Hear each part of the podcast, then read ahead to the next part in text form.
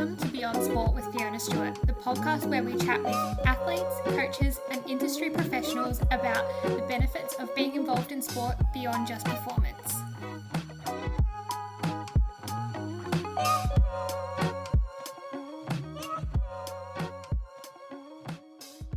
Today, we have an Australian legend in the sport of triathlon. Steve Foster competed on the world stage in the 80s and 90s, finishing third at the 1990 ITU World Championships. Steve not only has multiple Australian titles to his name, but also an impressive coaching career. Steve shares with us what hardships have taught him throughout his 36 years in the sport. This chat is not one to miss. So today we have Steve joining us. Uh, Steve Foster is a amazing triathlete himself and a triathlon coach currently. Steve, can you tell us about your sporting journey? Well, um, first of all, let's just say uh, let's change it from is to was uh, a world class triathlete. I often say uh, uh, the lost files. Where are they now? And uh, oh, we've found him somewhere. Um, yeah, so I hope for all those listeners out there who are athletes or have children who are athletes or have brothers, sisters, or whoever it might be, uh, never give up on them because mm. I'm the absolute epitome of the non athlete who end up being, well, uh, ranked number one in Australia and one of the top in the world. I'll, I'll go through because a lot of people won't know of me or have ever heard of me, and especially from other sports. So I will go through some of the um, uh, the things that I achieved uh, to get a better understanding. But um, let's go back to when I was a child. Um, I was the uh, the overweight, slightly overweight kid who uh, preferred to watch cartoons all day long. Uh, home from school, sandwiches, cartoons. Um, Saturday morning, up at five thirty, ready for the Thunderbirds. For those young people, you won't know who the Thunderbirds are. Um, you know, and I'd watch TV all day long until night time, and then I'd repeat the same thing Sunday. Anyway, there are three types of kids in sport. The kids that you know are destined to be champions, world champions, you know they are, and everyone will push them through and push them towards that. Some of them won't because they had it too easy. They were naturally gifted. They didn't understand or respect fully what they had and couldn't handle the pressure. Yeah, mm. but they were world class some of them make, make, make it through and become the absolute heroes and champions of sport. Yeah, we could sit here for the next hour naming names. But then there's a second level of kids in sport, the ones who say, I'm going to be a champion, and who are told they're not good enough. Mm. Don't waste your time, kid. You'll never be good enough. You're not good enough. The ones where the adults will go to the way to say, You're not good enough. Then there's the third level, the ones who are not good enough to be told they won't be good enough. and are virtually left alone to their own devices just to potter around and no one ever gives them at the time of day. Well, I was one of those kids. right? No one believes me. Right? You will not find my name in any record books in the swimming, you know, because I know you came from a swimming, uh, competitive swimming background, but you'll never find my name in any of the swimming record books, not even in the club record books. And mm-hmm. to give you an mm. example, and you'll understand this, Fiona, and for those who are listening from the sport of swimming, you'll know that even to qualify for state titles, you have to uh, be able to match their minimum standard entry time mm-hmm. to get into the heats to apply uh, for the state titles. Now, I was that slow, I couldn't even do that. So, whilst all the other kids in the squad were going after state titles, I'd be at home. And I never could understand this, but all I, I said, to, I said to my father one day, I'm going to the Olympic Games one day. and I was about 12, and he, I remember him saying, Oh, that's good, that's good. I look back now, I knew fully that he knew I wasn't good enough. But um, I didn't know that. Anyway, so the one and only time uh, when I was 16, I qualified for the state titles time for the tournament is backstroke, and I qualified by about one and a half seconds under the qualifying times just to get into the heats. Yeah. And I was that nervous, you know, after five years of, of swimming and you know, you know, the seven, eight sessions a week, mornings and nights. You know all about that. Uh, it's a hard gig. You know, you're up at five o'clock in the morning, uh, back at four in the afternoon after school. And um, I was that nervous that I stuffed up every turn of the three turns in tournament. I went under the qualifying time by two seconds. I was that humiliated at 16 that I didn't know what to do. I, I couldn't even face my father. I went and sat in the change rooms underneath the pool uh, for about an hour before coming up. About two weeks later, um, Swimming Victoria sent us a letter in the mail fining us because a financial went... fine for time wasting. Mm-hmm. I said, I said, that's it. I'm out. I'm done. and I was just getting into surf lifesaving then. So I was with Gunnamatta, one of the most treacherous beaches in Australia. Uh, now, the club didn't have much in the way of competition, high level competitors, but we used to win the patrol, state patrol competition every year. You know, it was wonderful. And the bunch of guys, they smoked, they drank, they didn't care, but they were wonderful. They were the most wonderful bunch of guys and girls to support you, guide you, and look after you as teenagers. Wonderful, magnificent. Now, I started shining through a little bit in the board paddling events. I started getting some some third placings and stuff at local competitions. Oh, this is all right. And then all of a sudden, the age of 17, I kid you not, if you've ever been in a room in the dark at night time and you switch a light on, the light comes on and it mm-hmm. brightens up the whole room, you also you know where you are. Triathlon came to my life at 17. It was like a light bulb switched on in my head. And all I knew was this is my future. For those who studied or study um, the further unknowingness of the universe, you know, human the, the consciousness of the universe, go past the facts and figures, electrons and protons and neutrons and atoms and so on, and want to, you know, the spiritual side, or what do you want to call it, um, the conscious and connection of the universe and so on. Uh, it was like it, people that. You, you'll understand that there's your destiny is already set, mm. right? And I just locked in to what my destiny was. But there's no other understanding. All of a sudden, I went complete tunnel vision Nothing else mattered in my life. Um, I was doing year 12. I was doing like maths and physics, chemistry, all the hardest subjects. Everything I've done in my life has always been the hardest thing. I've always suffered. I don't know why I didn't take the, the path in life that, that was more enjoyable and fulfilling. Everything was hard. All of a sudden, I got through year 12. I started a degree in biophysics. I was going to become a biophysicist, whatever the hell that is. um, basically, it's, it's studying human physiology using instrumentation. Um, I deferred for a year and went full time as a professional. I was that obsessed. And all of a sudden, I started winning races within 12 months. I won prize money. Um, I thought, oh, this is it. I'm set. I went back to university next year at Swinburne Institute of Technology for those who live in Victoria. And within three days, I just looked around the classroom during the maths tutorial. And I won't say the actual real four letter words I used in my head. I'll just say it a bit more politely. I'm looking at all these students saying, What the hell do you want to do with your life? That's more polite four letter word I was using to myself. But in actual fact, unknown to me at the age of 19, I was actually saying, What the hell do I want to do with my life? Mm. I came home and said, Mum and Dad, I'm quitting. I'm going full time triathlete, much to their absolute horror. My father said to me, Son, if you're going to do it, you do it 100%, we'll back you. But you've got to 100% or not at all. And I said, Yep. And I dedicated myself. And um, you know, by the time I was 20, uh, 20 or 21, I won my first Australian title. 21, I'd won my first Australian Triathlete of the Year, first Australian Triathlon Series. Just short of 22, I'd gotten third at the World Triathlon Championships, professional. And this is an event that takes about, it was taking us around about the hour 47, hour 48, so about 108 minutes. Myself and one of the world's greatest living triathletes today, a guy called Mark Allen America. Uh, for those who know the Hawaiian Ironman, he's won it six times. One of the greatest ambassadors in the sport we've ever seen. Uh, we were running neck and neck, sprinting, um, chasing down the leader at that stage, a guy called Mike Pigg, who had a minute and a half in front of us off the bike, the 40 kilometre ride, ready for the 10 kilometre run. We got him down to 20. I got him, Mark out sprinted me for the line and finished 16 seconds behind. I was 21 seconds behind. I was 21 seconds off winning the world title at the age of 21. Wow. Anyway, so therefore my career blossomed from there. So basically, I've gone from absolute zero to hero. You know, in in sport, a kid who was largely ignored, mm. uh, one of the hardest trainers in the squad, but just didn't get it. I just was not getting anywhere. Um, to being a world ranked triathlete and so on. So what I'm saying to all you listeners out there, just because a kid doesn't show talent, don't give up on them. Because all of a sudden, one day, the light bulb might switch on in their mid teens or even late teens, and bang, they just take off because something just changes in them. I don't know what it was with me. There's a guy in, in, from Australia called Craig Alexander. He's a living legend of the sport. He's won the Hawaiian Ironman three times. Um, he came from a soccer background and at the age of 24 took up triathlon. He was mm-hmm. overlooked for the Olympic Games and said, Stuff you, Triathlon Australia. Um, and he took up long distance triathlon and won the Hawaiian Ironman three times, one of the most decorated triathletes in the world. And he started at the age of 24.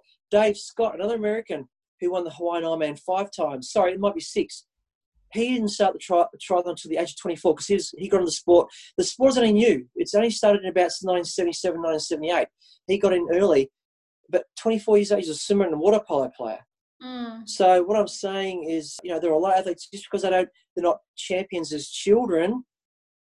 Don't ever discount the fact they might not end up being champions later on, right? You've got to look further than the physicality and, and where they are at that stage with their physical career or how fast they're going or how talented they are on the, on the court or in the pool or on the track or whatever it might be. I've actually said to some of the juniors I've coached over the years at the school where I, I coach at, uh, I said, Do you want to know the secrets to being a champion? And they go, Yeah, yeah, yeah. I said, You're not going to like it. No, we want to know. We want to know. You know, they all think there's uh, that silver bullet, that magical secret thing that'll make them champion. And this is what most of the companies out there make their multi millions of dollars off from the uh, product companies and nutrition companies. They all think they're selling the secret formula to being a champion. I'm telling you, there is no secret formula. And I tell the kids, you want to know the secret formula? They go, yeah, yeah. I say, you're not going to like it. You know, then weeks later, I say, you still want to know that, that the, answer? And they say, yeah, yeah, yeah. I say, you're not going to like it. And I finally give in, I, I finally give them the answer. Because there's only two things you need to be a champion. Well, there are more, but there are two basic things you need to be a champion. And, and when you, if anyone who wants to study every world class champion, every Olympic champion, every gold medalist, whatever, you'll find these two things in every single one of them. And that is, you're going to have the right attitude. Number one, the right attitude. And number two, you're going to know how to suffer beyond human normality. Mm. All right? Suffer, sacrifice, pain, blood, sweat, and tears.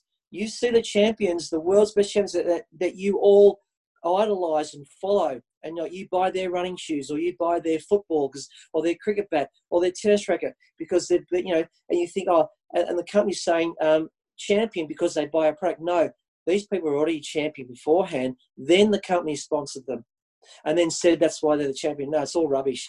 Sorry, companies out there, you're going to hate me, but I'm just telling the truth. What it is, you'll see those champions on the winners' podium with a big smile, right, giving interviews, and they're laughing and they're happy, and you think, oh my goodness, they live a wonderful life.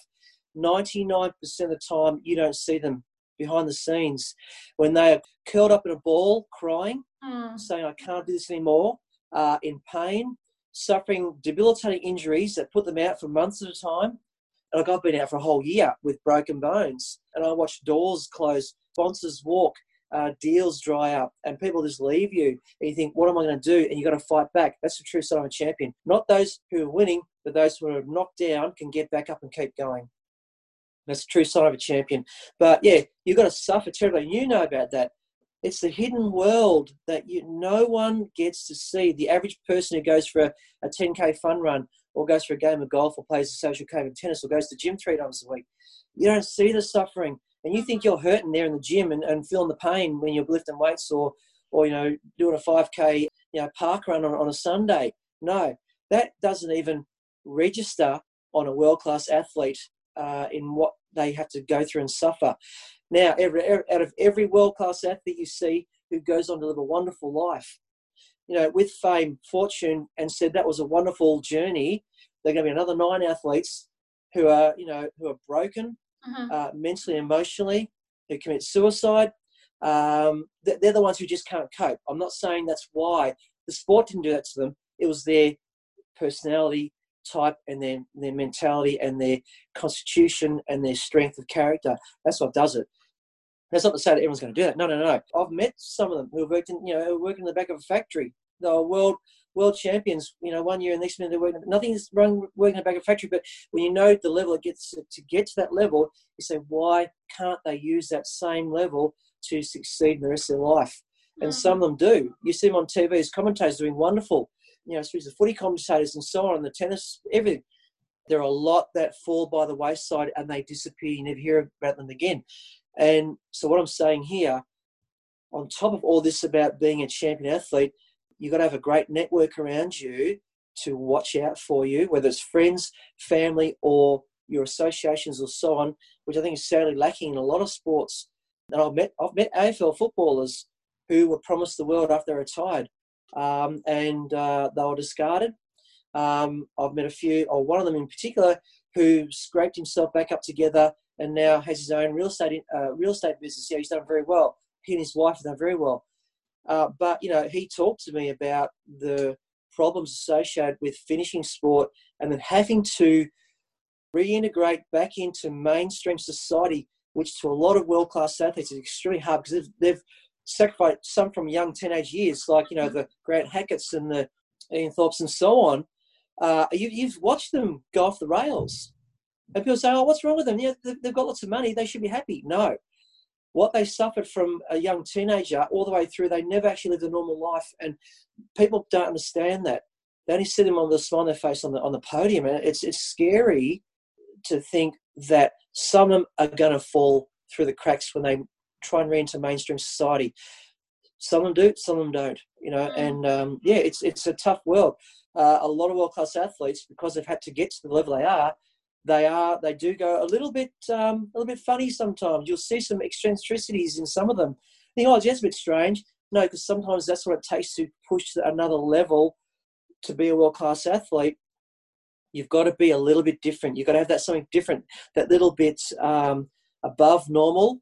Some people will say a little bit loopy, a little bit eccentric, uh, a little bit crazy, a little bit everything, all in the package. But this is not to scare anyone away from the whole process. No, no, no. A lot of world class athletes have gone on to be incredible ambassadors, great family people, politicians, company directors, you name it. And but I'm just opening up the other side that there's two sides to mm. that world. When I finished, uh, I should have gone back into to university and got my degree or something, but I, I, fell into coaching because someone suggested it.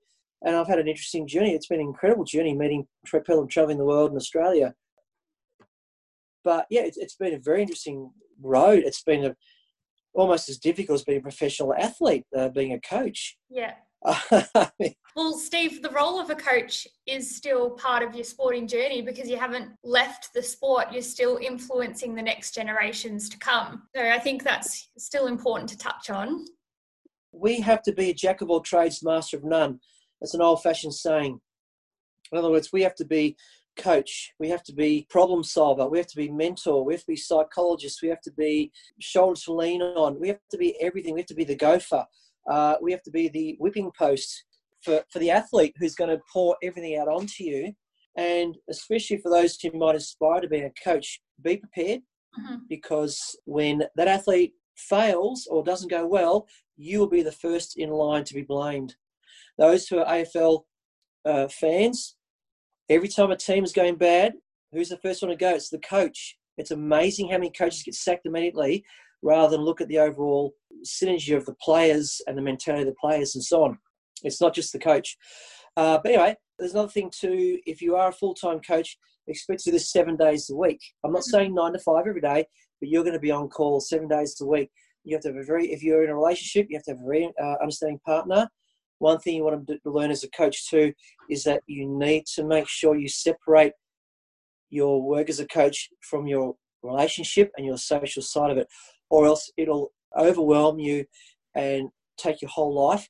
And it, I've watched it ruin relationships. One of the first things I say when I coach age group athletes who are you know full time workers, family people, is I say if you're going to do any of these long distance triathlons, you need to go and sit down with your partner and cut a deal cut a contract, whatever it is, uh, and let them know because they're going to suffer as much as you along your journey. Your four o'clock, 4 a.m. starts to get those two hours in before training, your grumpy moods on the weekend, you're uh, no longer having a sleep in on a Sunday morning, you know, with your partner and then go out for a lazy breakfast at 10 a.m. No, that'll all disappear, especially in the long distance sports like running, triathlon, cycling, you name it, uh, swimming.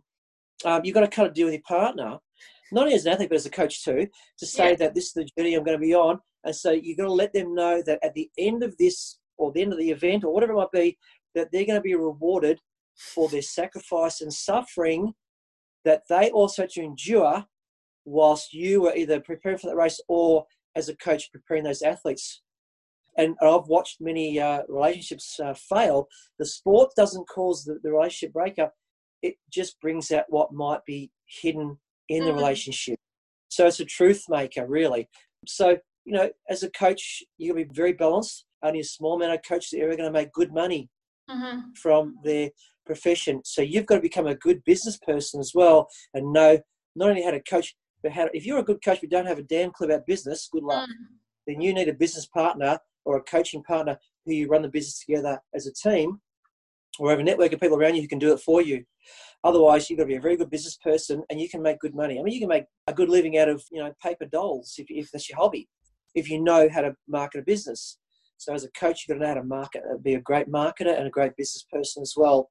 Equally as good as being a coach. And here's another secret as a coach. You can have all the knowledge in the world, be one of the greatest coaches in the world. But if you don't have the ability to um, uh, relate to your athletes, mm-hmm. forget it. All right. You can be an average coach, but if you're a great people person and know how to relate with people, you will be an absolute champion because the athletes will, will work it out as well. There's an old saying, I don't know if you ever heard it, I can't remember who told me this. Um, uh, a good coach will be redundant in five years. Mm-hmm. What it mm-hmm. means is if a good coach coaches that athlete correctly, that athlete should know enough of how, to, how it all works within about five years. The athlete doesn't mean to say the athlete must leave the coach. No, they can still work together beautifully, work as mentor, coach, uh, athlete, and so on. But that coach will now be able to leave a lot of responsibility in that athlete's hands because that athlete will know how to how to handle it and what to do and so on. You know, the, the athlete can then become a great mentor for the younger athletes as well. It's, it's wonderful that way. But it's like anything, um, just slightly diverging. Um, a couple of guys I, I do a lot of open water swimming with, well, you know, time to time, they have a roof tiling business and they're mad. And uh, for a challenge run, they're, extremely successful. They do all the big you know, the big estates, you know, and you know, they've made a fortune, rough as guts. and uh, for a challenge one day, I went out and roof tiled with them uh, for two days. It's the toughest trade in the world. And, uh, you know, I, I, did all the crappy work, you know, and, and we lifted two roofs that day onto a house, you know, through all the tiles. And I said, Steve, you've just lifted 30 tons. That's 30,000 kilograms. I nearly fell over sideways.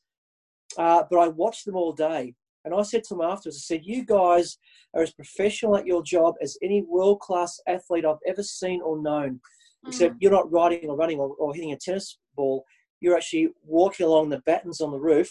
They were walking across those, you know, the roof struts uh, mm. uh, blindfolded like they were one and one and the same. It was amazing. So as a coach, it's, it's, it's created a great journey for me to see and meet people. It's brought me out of my shell. I was an introvert uh, and a loner and I've had to learn to become an extrovert uh, and uh, and get out there and learn how to uh, uh, relate to people and talk to people.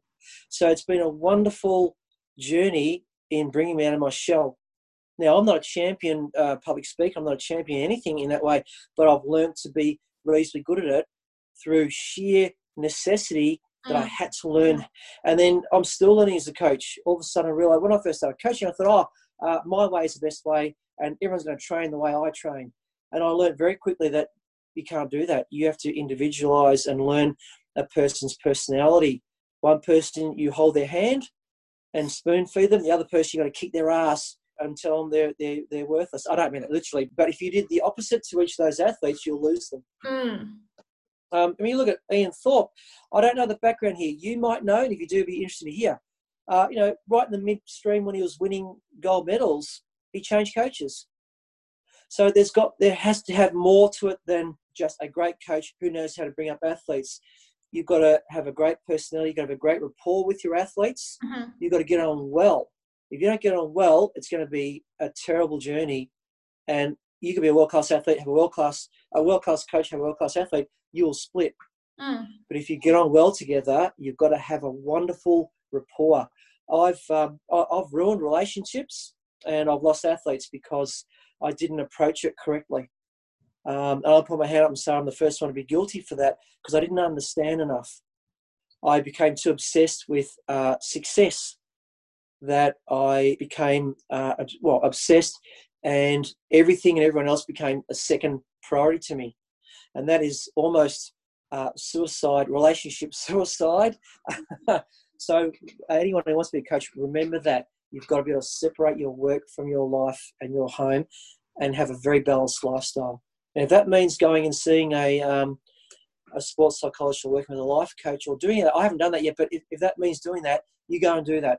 You'll pick up things you didn't know and you'll realize it wasn't until I lost that I actually learnt Mm. um, from the mistakes of doing this. That's definitely really good advice, Steve, because I know that when you separate the sport from your identity and have things that are just outside of the sport, it really does help. Oh yeah, yeah. Through our podcast here, I will talk about some of the sadder things in life. I'm not going to be all happy. Life's not always happy. I mean, reality is that it's the good, the bad, and the ugly. And you know, I'm happy to talk about all that. I've coached a lot of people over the years. I've coached a lot of married people, people who in relationship to families, and I've watched the the partner uh, suffer terribly Mm. because the athlete became obsessed. And our sport of triathlon is a very obsessive sport. It either draws obsessive people or it does help create obsessiveness in people, being three sports t- uh, poured into one. And the sad part, and I've watched this kid because I love seeing and observing. As a coach, you'll probably find that you love seeing people watching and observing and watching. I, I, I, love just going into town somewhere and just sitting and watching people at a cafe, watch people. I could do that all day. Know, and I watched some of the partners this is the sad part. They finally let go. They finally surrendered to the athlete that they're involved with.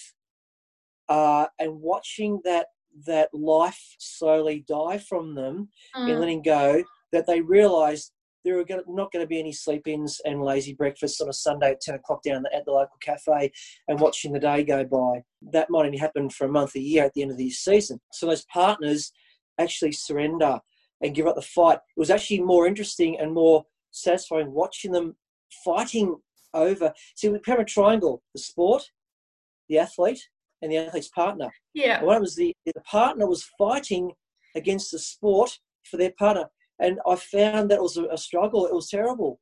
Look, it's okay if you're just playing tennis three times a week, going to the gym. When you're doing endurance sports like we do, swimming, cycling, running, triathlon, you name it, it's a whole different kettle of fish, Mm. and you've got to be prepared. I um and I've actually altered my training plans to suit like every X number of weeks. We'll do our riding and running all in the one day on the Saturday, so they can have the Sunday off. And then I still get the athletes saying, What do you want to do on Sunday? I said, I want you to do nothing. I want you to be a normal human being and go and do something with your family. Uh, for goodness sake, go. At the end of the season, I have a longer break than most squads. I have up to six weeks.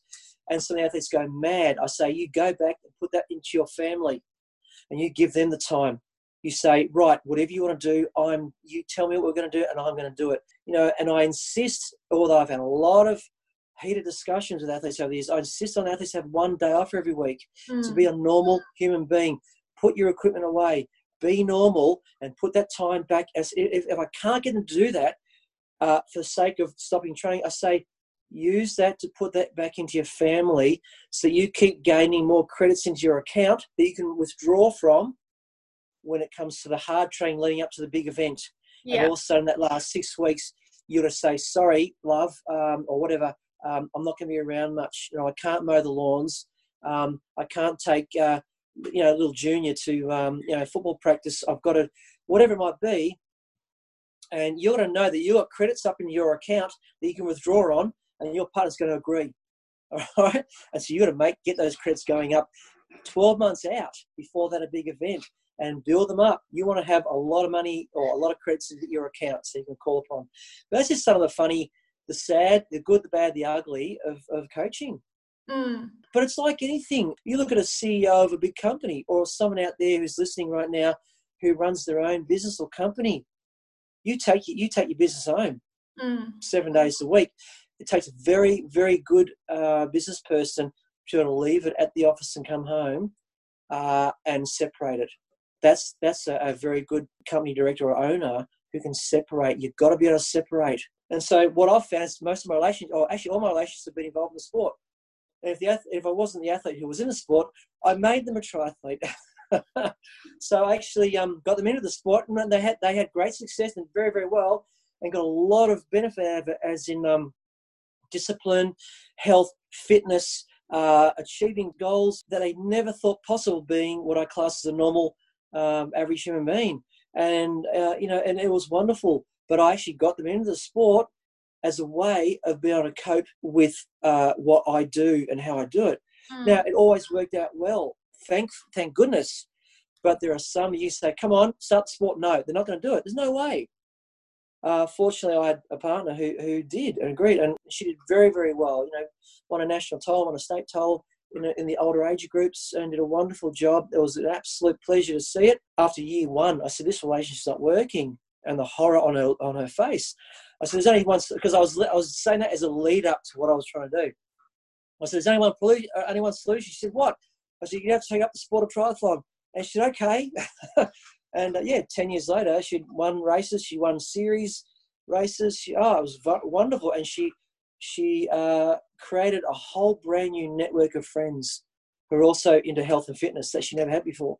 Mm. So I had a lot of benefits from it as a result. And there's some of the, the wonderful things that uh, I like to reflect on that I've helped to achieve uh, with that person. In terms of, I'm a very highly competitive athlete who wants to see success. I like success. Now, I've learned over the years as a coach that success, and I and I when I what I say here, I mean it absolutely literally. I've had people winning on the podium, professional and as age groupers.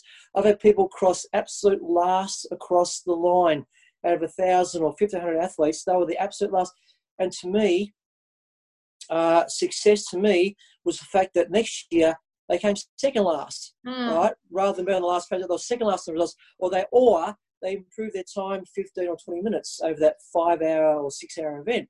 To me, that is success, not necessarily winning. You know, some of my some of my personal best races, I didn't win, but mm. they were so pleasing and so uh, over you know overcoming uh, setbacks that that fifth or that tenth or whatever it was was actually as satisfying or from more satisfying than actual win. And I've seen with athletes, I've had athletes who just improved on a previous year, and they were that excited. Well, they got no hope of winning. But that to me, that day in an event, I had like 20 athletes. That to me, that was my um, that was my reward. Seeing them do that. Don't get me wrong. You know, I still get a huge sense out of someone winning, but there might be that one race or that one athlete on a certain day who just did something special that just captured my heart and uh, that made all the difference. And I went home that day and I just, I, I, couldn't stop thinking about the whole day. Yes, I had five athletes winning. Mm. Wonderful. And, they'll get my time as well. Or on a certain day, they might have a win that was incredible. And that took my thoughts for the rest of the day or the next week. But there was an athlete who, you know, was at the back of the field who just did something phenomenal. And that to me was the success that I look for. So success does come in all different areas, not necessarily winning. Yeah, it's definitely all relative to the person. And those coming second last might actually be more of an achievement for that person than winning for the other person. Yeah. Absolutely. But and as a human being, as a partner, you have to look for those things. You're not going to go and read a book or do a, a course on how to do this. What I've learned, you know, after you know 23 years of coaching, you can't learn from a book. You cannot go and do a course. Like, like I have a diploma of remedial massage. When I, I remember finishing the course, um, and this is the analogy I use, and you can use the same analogy with every industry, sport, relationship, anything in life. It was like when I finished and got my diploma, uh, I looked at it, I thought, you know what? I've got all the pieces of the jigsaw puzzle, the 5,000 piece jigsaw puzzle here. But it's like someone upended it on the, on the floor and they said, There you are. You've got all the pieces. You mm. know it all. It's there. I'm saying, Yeah, but it's not a picture.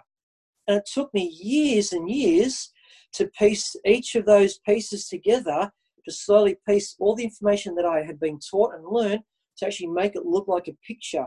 And once it looked like a picture, then I realized I now understood. Mm. All right. So anyone, you know, who goes and does a degree or a PhD and, says, Right, I got my certificate, I'm ready to go, forget it. You're not going to take over the world. You know nothing. All you have is a brain uh, and an intellect full of uh, intellectual clutter. Right? Wisdom and knowledge only comes through time. You can't learn that in a book or a course. Right? I had the opportunity throughout my coaching career and athletic career to meet some of the most wisest, knowledgeable, switched on people uh, in the world uh, who weren't national coaches, who weren't uh, sitting on in executive boards of your association. They were sitting in a corner somewhere. You know, they, they had a small following, or some didn't even have a following at all. And I learned from them stuff you will never ever learn in the book. And I learned that stuff. And what I've noticed in um, coaching up at you know, national level coaches, they don't understand this. And if you're not ticking all their boxes and, and you know uh, shaking hands with the right people, you're not going to get into the system at that national level as a coach. If that's where you want to go, mm. I've learned stuff that none of them are ever, ever going to know. And I still get criticised today for my coaching methods because they're different from the mainstream. But stuff that I learned from people was that much wisdom that they didn't need to be involved in national bodies. They didn't need the recognition. They didn't need their 15 minutes of fame. They didn't care about that stuff. It didn't mean it didn't mean nothing to them. What was important to them was helping other people and imparting that knowledge and seeing that person get a huge uh, kick out of what they're doing from being helped by that coach or that person with that knowledge. And those people I've met over the years, they've been far more valuable than any course or any degree I got, I've ever got in my life. It wasn't until I met those people and learnt from them and then practiced it and practiced it that all the knowledge and all the books and all the courses then made sense. Mm. For those who, who know what I'm talking about, you, you know, you'll know what I'm talking about. Those who've been involved in sport or even career, anything, even relationships, you'll know it only comes with, with time. Knowledge and wisdom only comes with time. Even though time is a construct, it doesn't actually exist. But uh, if you want to get into quantum physics, but that's another subject. I took a quote from when you were inducted into the Triathlon Hall of Fame. I can't even remember. What, what did I say? I'll read it to you because you've kind of said it already. My oh. career was certainly a roller coaster ride, and I don't look back and celebrate all the races I had and successes I had, but the amazing people I met and learning the meaning of a true champion, knowing it is someone who gets knocked down, but who gets back up and keeps going, no matter who you are or where you finished. And I think that sums up the question of what benefit sport has had for you. Can you elaborate on that? Uh, well, um, you know, I, have always what you just said that I, I follow that religion almost religiously. Mm. I actually can't remember what interview I said it in after I was inducted into the Australian Hall of Fame. I cannot remember that word for word all the time. I'm trying to visualize who it was I was talking to about that. I can't remember, but um, wow, thanks for bringing that. That, that's that's wonderful. You just um, yeah, that, uh, I'm really thank you very much for bringing that up, Fiona. That, that's wonderful. I, I still live by by those beliefs, but to hear it from someone else that I've quoted somewhere, wow, that that's that's great. Um, here's one thing for all of those people who have ever been world class. One thing it's taught me it's humility, mm-hmm. um, to be humble, because when you are putting everything on the line, that's probably there are a lot of things I've learned and taken benefit from, but probably one of the highest ones is humility. For all those athletes out there who have reached a huge level, um, you've got to you've got to look within. There's a certain point in your career you're going to have to turn within to find out what you're made of, mm. um, and uh, what it takes to get that next step to be the best. And it's extremely confronting it's all done in very small increments over many, many years. So it's like a natural progression. You don't even know it's happening half the time, but there are moments that you'll go, it'll like it'll hit you in the like like a rock in your face. You know, uh, you'll say, "Oh my God," and you'll be you'll see people in the middle of an event or a race. You think they're just staring down the road or something. They're not staring down the road. They're actually turning within and looking within. But to do that, it looks like they're staring down the road, mm. uh, literally. But they're actually turning within to find that something extra that separates them from the masses.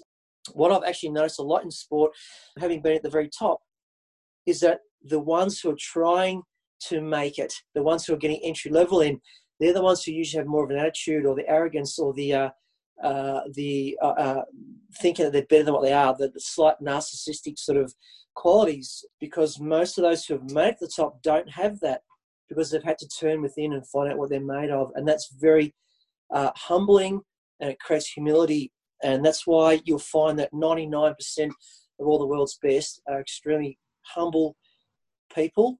Mm. Um, and uh, funny enough, uh, quite easily to approach. But to a lot of people, they'll be too afraid to approach, thinking they are they are almost semi demigods, but they're not. In actual fact, I find myself when I was in the sport, I found it harder to approach and talk to the world class athletes who I was racing with and was beating than I was to just talk to the average age grouper. I found it more comfortable because I felt very um, someone's not worthy in their presence, even though I was beating them some weeks. Quite, it's quite uh, contradictory there, uh, hypocritical. But probably the the biggest thing I've brought, I've come out of it from this sport not as an athlete, as a coach, is humility. That's not to say that I uh, won't have a, a, bit of a bit of a uh, an upsurge of arrogance or uh, narcissism every now and then. We all do. I can lose the plot just as good as anybody else, but overall humility. Uh, oh, and the other thing too, through my life's journey in this sport for the last 36 years, is I don't think I've quite nailed it, but I'm nearly there. Is accountability mm. for oneself. Probably one of the best revelations I came up with through my journey, and my journey has been fraught with uh, a lot of setbacks, uh, a lot of trauma, a lot of damage, uh, mixed in with all the successes. I wouldn't wish upon my worst enemy what I what I put myself through. All of that. Um, it's been quite traumatic, and you know you've got to have a strong constitution just to get through it. But one of the best, most great revelations I've had through this 360 journey was the day I, I sort of realized that I have to be responsible for everything I create into my life. Yes, someone might come up and do something bad, or you know, I've been hit by I've been hit by cars and my legs broken. You know, I was out for a whole year in with, with rehab and got back. But the, but the mere fact that I chose to get on my bike that day and be at that exact moment at that exact time makes me also as responsible for the outcome as the person who hit me in the car. I may not, have initially caused it, but I'm equally responsible. Or I might get into, you know, uh, you know, I've had a, I've had relationship breakups, right? And I could point the finger, but I'm equally as responsible for creating that. I've seen people have a bit of a fight. I've had, you know, had a couple of kids in the squad fighting, you know, brother and sister. And I said, stop. And they looked at me. I said, right. And, and one of them goes, oh, he, he started it. And the other one says, no, she started it. And, and this is a true story. I said, okay, the both of you. What I want you to do is I want you to clap your hands together for me. Clap, clap, clap like that. So they did that. I said, now I want you to try and clap your hands with one hand. Off you go. And they're looking at me stupidly like I'm an idiot. I said, come on, just try and clap with one hand. And then doing the motion in one hand. I said, right, you can't clap with one hand. It takes two hands to clap.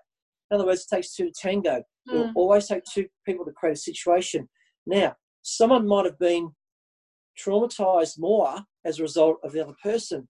But that person being traumatized is also equally responsible for helping to create that situation. And then the day that you can then take responsibility and accountability for your actions that caused that, whether you got destroyed by someone or something, um, and you take full responsibility for helping to create that, that's the day you'll wake up and you'll say, right, now that I am responsible for the outcome of that, I can actually do something about changing that. It's when you sit there and become a victim and want to blame everyone else or everything else for happening, you can't do anything about it. You'll never be able to change that because you class yourself as a victim.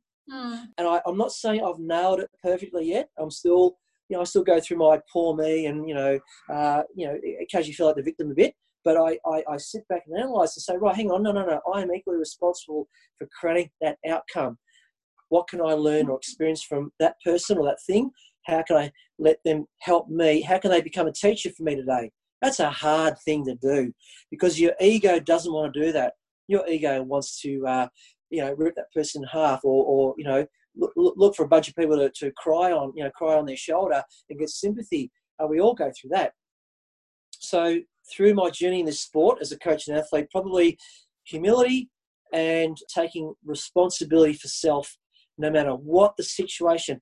Isn't it funny? When you win, you pat yourself on the back and say, yep, that was all me. Mm. When things go bad, how many people turn around and pat themselves on the back and say, well, I, I created that bad as well. They all want to, want to blame the equipment, blame the, the coach, blame the, the, the, the situation, blame the weather, blame the whatever.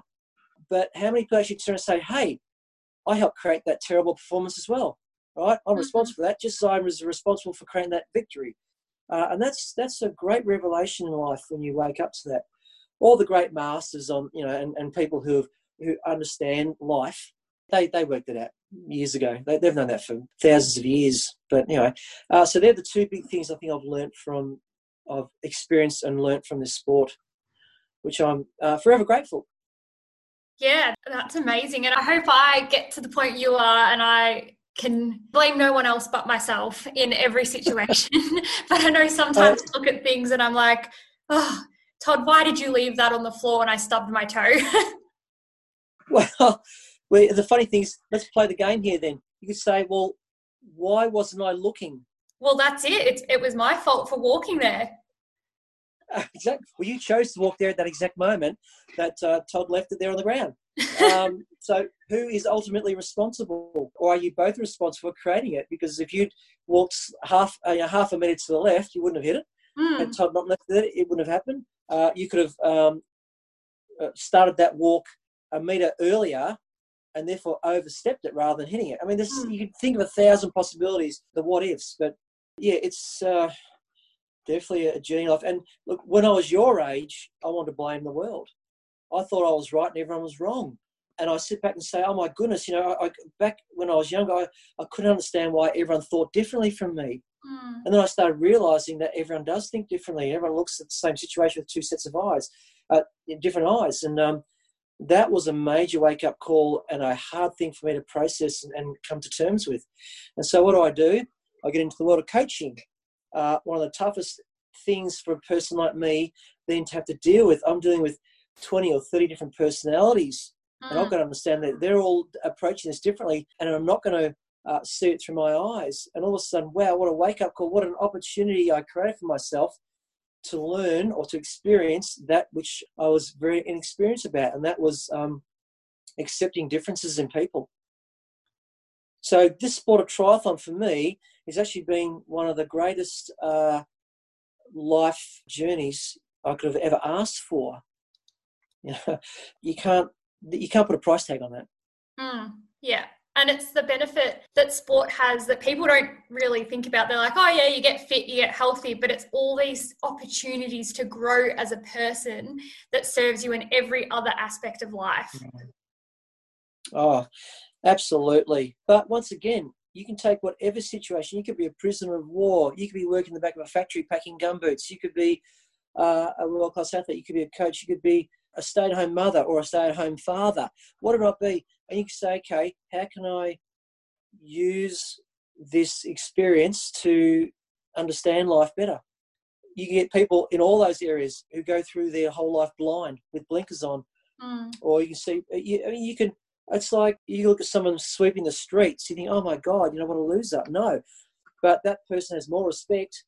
This is actually this is actually a, story that's you know a, a, a, philosophical story that's been banning around for, for centuries or you know decades. Um, you know, the, the humble street sweeper has more respect from the community than the, uh, you know, the CEO of a company. Mm. Because that street sweeper takes absolute pride uh, in their job and they do the best job they can. And people throughout the community can see that and they take absolute inspiration from seeing that lowly paid street sweeper uh, experiencing such a great deal of satisfaction out of doing something so simple because they take pride in their work. And that motivates people incredibly to want to also achieve as well. I don't know quite how we got into that subject there, but um, what I was saying is um, another great life experience just from observing people and, and how they go about doing it. I've used triathlon as my vehicle to experience. Yeah, well, that's a really good point, Steve. I know you obviously give back to the community in the terms of coaching up and comers and grassroots level triathletes, as well as some professional ones.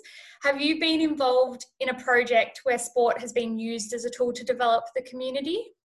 Through uh, one of the athletes who, just one of the age group athletes I was helping out, they're involved with a charity, a children's charity. And I was looking for something, you know, with our sponsor team, with the bit of money I had, uh, from the sponsors to put something back into the community. And one of our financial sponsors actually revealed to me after several years of sponsoring, they, uh, she said, one of the reasons we sponsor you is because you're doing something for the community, putting back in the community. She said, we don't care about you know whether you're winning or not. The fact mm. that you're doing something for the community is what uh, impressed us enough to want to sponsor your team. And so I got involved with um, for about five or six years straight with Victoria's oldest children's charity called Ozchild. Some people out there listening might be familiar. Apparently, as far as I know, they're, they're no longer government backed, they do it all uh, privately. Ozchild was developed back in the 1800s, the Australian gold mining fields um, in Victoria, and all the people wanted to make their fame and fortune, you know, 150 years or whatever it was ago uh, on the gold mines and the gold rush. Uh, yeah, you can go up to Swanee and all those places and, and, go and visit all how it all was and a lot of the kids were left to run amok whilst the, the, the parents were out trying to find gold. You know, 150 years ago, there wasn't much support back in those days, and Australia was still in its infancy. And uh, two then charities formed together to create a children's charity called Ozchild. And it was wonderful being involved with them. Um, and each year I used to run a fundraiser and we used to raise money. I, didn't, I, didn't, I didn't raise a fortune. Um, I didn't understand enough about how to do it successfully, but I, we still raised money. And uh, I remember catching up with one of the um, people who worked for Ozchild, and she came down and gave a presentation at one of our fundraiser nights. And she said to me after, she said, We're currently working with one mother who's a single mother. She's working full time, um, but doesn't have the money for her kids to go and do activities or, or sport or activities after school. The only sport or activity they get to do is within the school system. She said, The money you've raised for us is going to help her two daughters take ballet lessons for the next 12 months wow. um, that she could not afford. And that was really, um, it was wonderful. It was, I, I, felt so, so chuffed that um, I could help, or that we, all of us who helped, you know, support the fundraiser and the fundraiser night could help create something special for that family for the year. So, I mean, I've only done that. I did it for five or six years. Um, but still great, great fond memories. I hope one day to get back and do a bit more charity work. And this time, I'd like to do it in the in you know in animal welfare, uh, animal rescue, animal welfare, um, stuff like that. So that's something down the track I'd like to do. Are you thinking you'd like to go into um, like native animals or like rescue animals like cats and dogs? Ah, oh, you've hit my heart there. I have two cats. So basically, you know, I, I take a big, big interest in the human race and how it operates. We are the only creature on the planet that destroys its own environment. Mm. No matter what we do, we destroy it. Uh, and you could talk a whole new program on that. So, and like with everything else, um, we've overpopulated the world with cats and dogs and so on. Um, and so, as a result of that, they're suffering terribly, aren't they? How many are being, uh, you know, at the shelters for up to 12 months, if they don't get adopted, they get uh, euthanized? You know, it's just so sad to see that people look at them as pests and so on, but who was responsible for creating that? We were. If you look at nature, you find me anywhere in nature that is out of balance where animals, you know, if, if there's a, a, famine or a drought, you know, the population will not breed to the same level. Now, people can come online if they want and they can correct me and, and, and, and scientifically show me where I'm wrong, but I'm just talking very generally here. Um, nature is very well balanced. And of course, we are so removed from nature, it's not funny, and we create, we keep creating destruction and havoc mm. because of our overindulgence in, in wanting to have animals and, and domesticated pets. So I mean, there's there's a little area that, that takes a bit of interest in, in me.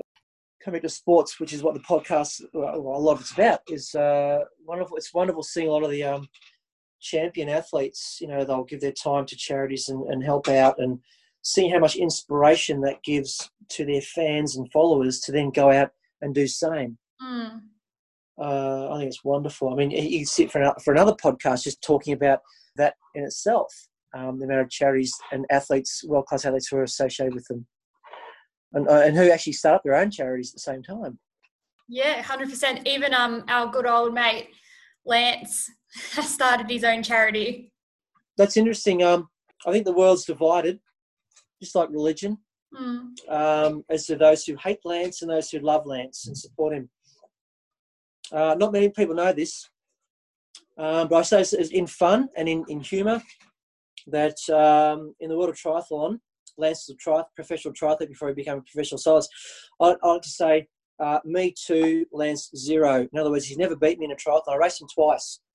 And then I add into the uh, story that he was 16 years of age and I was 22, mind you.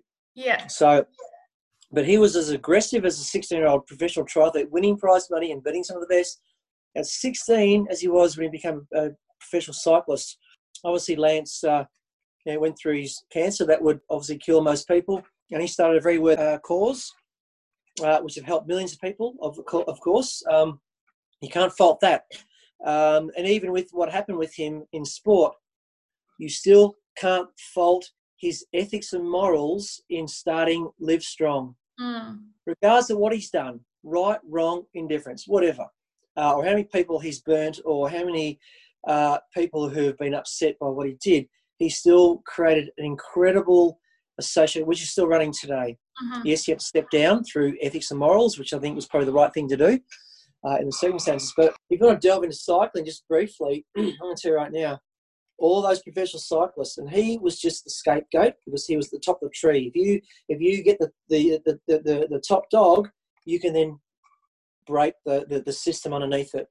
I'm going to tell you right now, Lance and every other one of those cyclists were doing the same thing. He just did it better, that's all, and had a bit of network around him. But I'll guarantee you, virtually all those professional cyclists, whether they were caught, whether they weren't caught, Lance, whoever, you could you could depend on them for help if you asked them for it.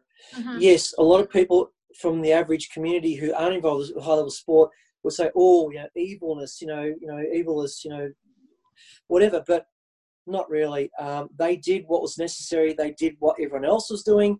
Uh, they just stepped into the circle and played the game, and they played by the rules, and that's what the rules required them to do. Mm. Or else, if they weren't prepared to do that, hop out of the circle, go home and, and you know and dig holes for a living. You know, good luck.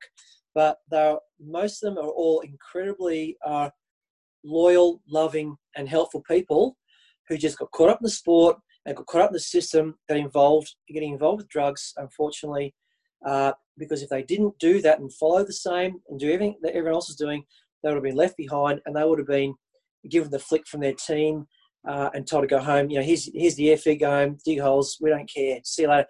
Where's the next person? But yeah, so people don't understand the behind the scenes Mm. uh, of these athletes. Fortunately, I got out of the sport. I retired before um, that sort of thing became more rife. Mhm. I should be very careful to talk about that because I don't know enough about it. I got out uh, earlier. And once again, everyone has to take their own personal responsibility if they want to get to high level sport. Uh, what are the stakes? Um, what are, what's at stake?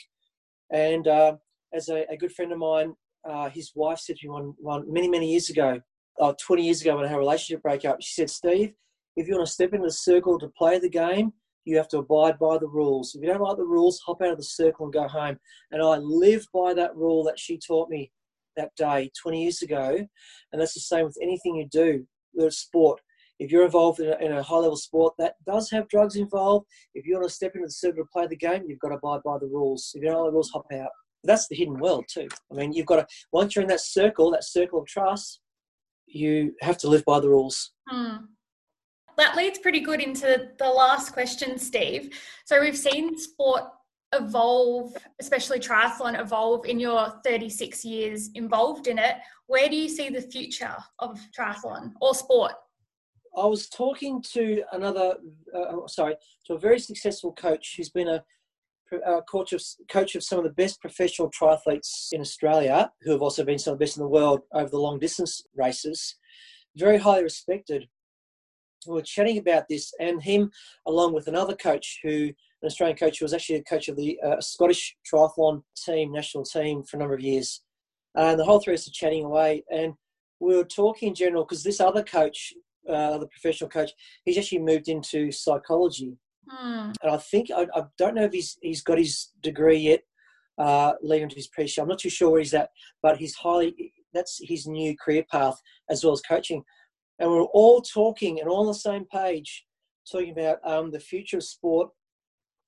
In the old days, probably even before you were born, uh, it was extremely hard and extremely tough. And if you didn't make the grade, you got your ass kicked and spat out the out the back and out the door. Uh, if you go, but humanity is changing and sport is changing. I think the world's becoming more compassionate and sincere and understanding. Uh, and I think we're now starting to also realise that a lot of world class athletes uh, are left broken at the end of their career, Hmm. and that we have to actually start looking at nurturing athletes in sport, not only triathlon, but all sports through their career and guiding them and making sure that mentally, emotionally, or mind, body, spirit uh, is being uh, guided carefully. The mental and emotional side of it is just as important as the physical side of it. Yes, you can see a world class athlete, and I've met them before, and I've seen them uh, out the end, other end, uh, and just listen to their story. Uh, had they had the emotional support and so on, they, they may be in a better place now. Now, you've got to remember, once again, that athlete chose to be a world class athlete. Mhm. but at the same time, I think sport, sporting associations, whether it's cricket, football, tennis, swimming, cycling, whatever, they need to now add into their program uh, a psychological aspect. Not, I'm talking, let's go and see the sports psychologist to get the best performance out of you. I'm talking about psychology and, and support and counseling to help deal with the pressures of life in general on their way through because um, there have been too many broken athletes uh, come out of world class sport. And I think the way the sport is starting to go, because the world is changing, I think we're becoming more compassionate and starting to see that the necessity to have that as an integral part of a world class athlete's progression to world class sport. Uh, that you must nurture them and look after them emotionally as well. I, I, I can be as hard as I can be the hard hard bastard like anybody else and tough. I, I thrive off the toughness, but there have been plenty of times where I've been curled up in a ball on the on the side somewhere out, out on a running trail somewhere or in a room at home, cry my eyes out, saying, you know, I need, you know, what do I do? Fortunately, uh, you know, I've been able to figure it out myself, but mm-hmm. a lot of athletes who haven't been able to do it, and that's where we need to look more at hard. The, and and you get an athlete comes at entry level, each year they get better and better. They say, oh, I'm getting better. How can I get better again? Right, got to invest more time, uh, money, and effort. And all of a sudden, you know, years later, they become world class, mm. and the stakes are so high. And when someone's at that high, like once again, as I was saying before about athletes on, on the podium with a smile on their face, you don't see the 95% of the time or 99% of the time that they're crying, the blood, sweat, and tears, that they're suffering relationship problems like every Joe Blow. They're suffering family problems. They're suffering financial problems. They're suffering health problems, just like every other normal person. But you don't get to see that because behind closed doors. Mm. But when they crash, they crash from a higher position because they're higher up with mm. in in what they've invested into their life of sport and they'll crash and they'll crash hard and now that social media and uh, is so rife uh, like 40 years ago it was all kept quiet social media you're now on the front page of facebook or instagram or some other uh, youtube or whatever it might be and you are being destroyed by the media and then by the public who've got all got their chance now to voice their opinion on social media and further destroy the athlete. So athlete is then in absolute heat. Such the cruelty of social media today, and I could talk again on hours on that, tearing the fabric of society apart. So we've got to be very uh, careful and nurture our athletes, the young athletes you see who could be champions and so on as well. And, and you've got to nurture them, and that's how sport has to change. Just create that better support network, uh, love, compassion, uh, and humanity in general yeah, that's where it's going to head. I'll guarantee you. I really like that idea. And you would see it as a coach, you've touched on it a little bit before, but you, are developing the whole person rather than just an athlete. Like their performance is great, but if they're failing at every other aspect of their life, then we as coaches could do a better job of helping them out. Yep. When I was developing as an athlete, I didn't have any of that. We didn't have any of that. Mm. So basically, myself and a lot of people from my era we basically had to learn these skills uh, and mechanisms ourselves. I remember talking to a um, clinical counsellor who had a little bit of association with, our, with the, the, squad for a short while. Um, I said, look, you know, look, I've, I've learned coping mechanisms to, to deal with the pressure of this. He said, stop right there. I said, what? He said, well, the fact that you've had to learn coping mechanisms is showing me that you have a problem. Mm. Well, sorry, not, I don't mean it in that way, but he's saying that the fact you've had to create coping mechanisms means that there is an issue there to begin with that has to be fixed. And I stopped and thought, oh, I thought creating coping mechanisms was a normal part. Well, it is in life. You, we'll have to learn coping mechanisms to get through life. But and he got me thinking about that. I thought, wow, you know, and our whole life has been about making creating coping mechanisms to deal with the pressures that we put upon ourselves. And it doesn't matter whether it's school, university, work, life, relationships. It's all the same thing. It's just dressed up differently. You know, mm-hmm. sports is dressed up differently from something else. As I said, you know, I've seen career people who are as professional at their jobs as what any professional athlete is, but we have to put for the, the safety and the well-being of humanity more love and compassion into this tough environment of trying to be a world class. And I'll guarantee you, every national governing body wants to be that gold medal winning Olympian, uh, have that Olympian or whatever, and they're investing millions of dollars. Yeah, there's no room for error. Mm. If the coach is up, up to scratch, they get the ass. If the athlete's up to scratch, they get the ass.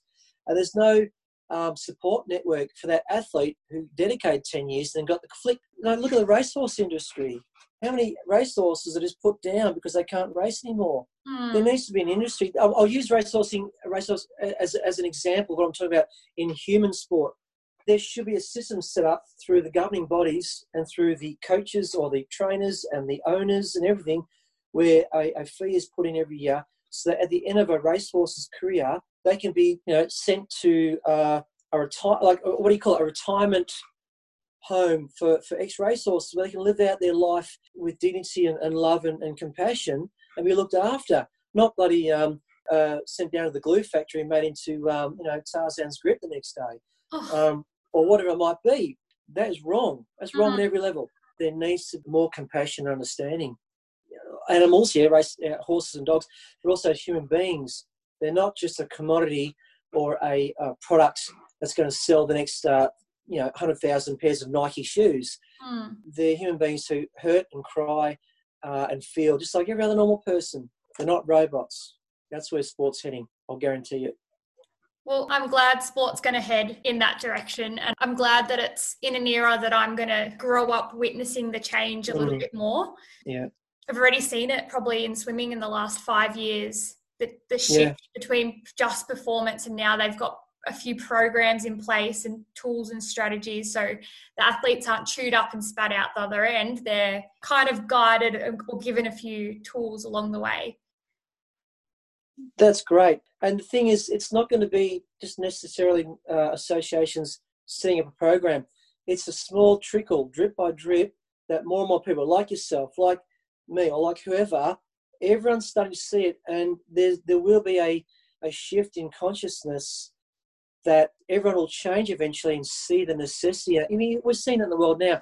Look, that's one area that social media is very, very good. Mm. It gets everyone connected a lot quicker uh, for all those who are born into this area, they won't understand anything different. But from our era, we had nothing. You had, you had a telephone and uh, you know a letter that you wrote and it was sent off the, in the mail and got there you know a week later. But now everyone's connected. We can now spread the message quicker and connect. And it's it is wonderful that I'm starting to see that too. There's a thing called for those science buffs out there, a thing called critical mass. When enough people have been subjected to a new conscious or a new idea that and it reaches critical mass enough people, all of a sudden the whole of humanity picks up on it. Mm, that's awesome. Now, Steve, what's next for you? I know you've done a few Ultramans in the last few years. What's next in your sporting career journey? Uh, well, for, for any of the listeners out there who aren't hugely uh, familiar with the sport of triathlon, uh, Ultraman, it's like uh, we have this weird thing in our sport. We keep creating bigger and longer and tougher races, and we've got to come up with these weirder and, and, and stranger names like Ultraman. Now there's Uberman and, and all sorts of stuff. Just to uh, you know, after Ironman, Ironman's just like you know yesterday's news now. Uh, so Ultraman, for those who don't know, it's a three-day endurance triathlon.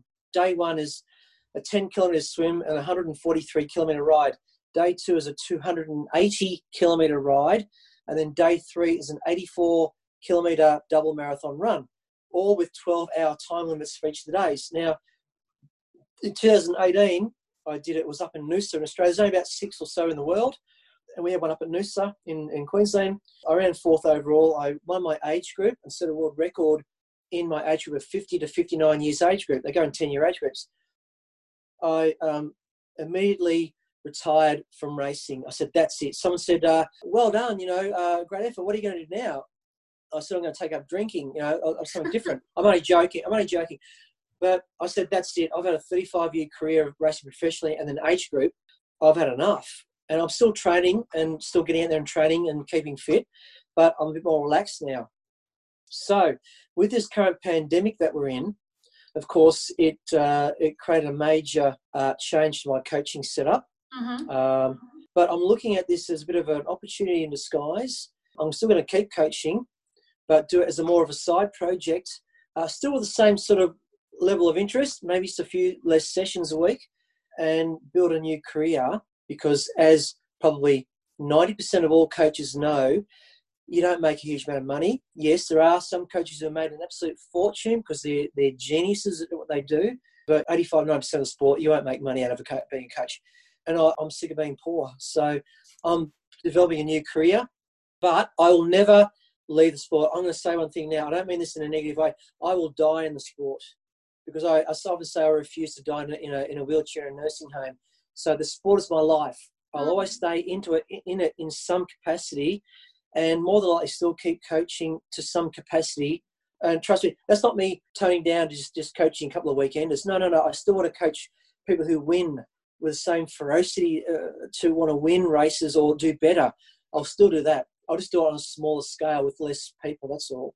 Yeah. So that's that, that's the future. And I challenge anyone to say that they are still as enthusiastic in their career, no matter what it is, after 35 years.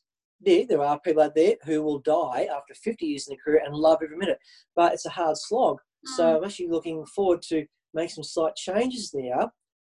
Once again, looking, you know, you look at opportunity in disguise. So I'm looking at this pandemic as a, as a great opportunity, uh, not as a, a, a, devastating destruction of uh, humanity. No, any champion will always find opportunity out of adversity, and that's what you have to do.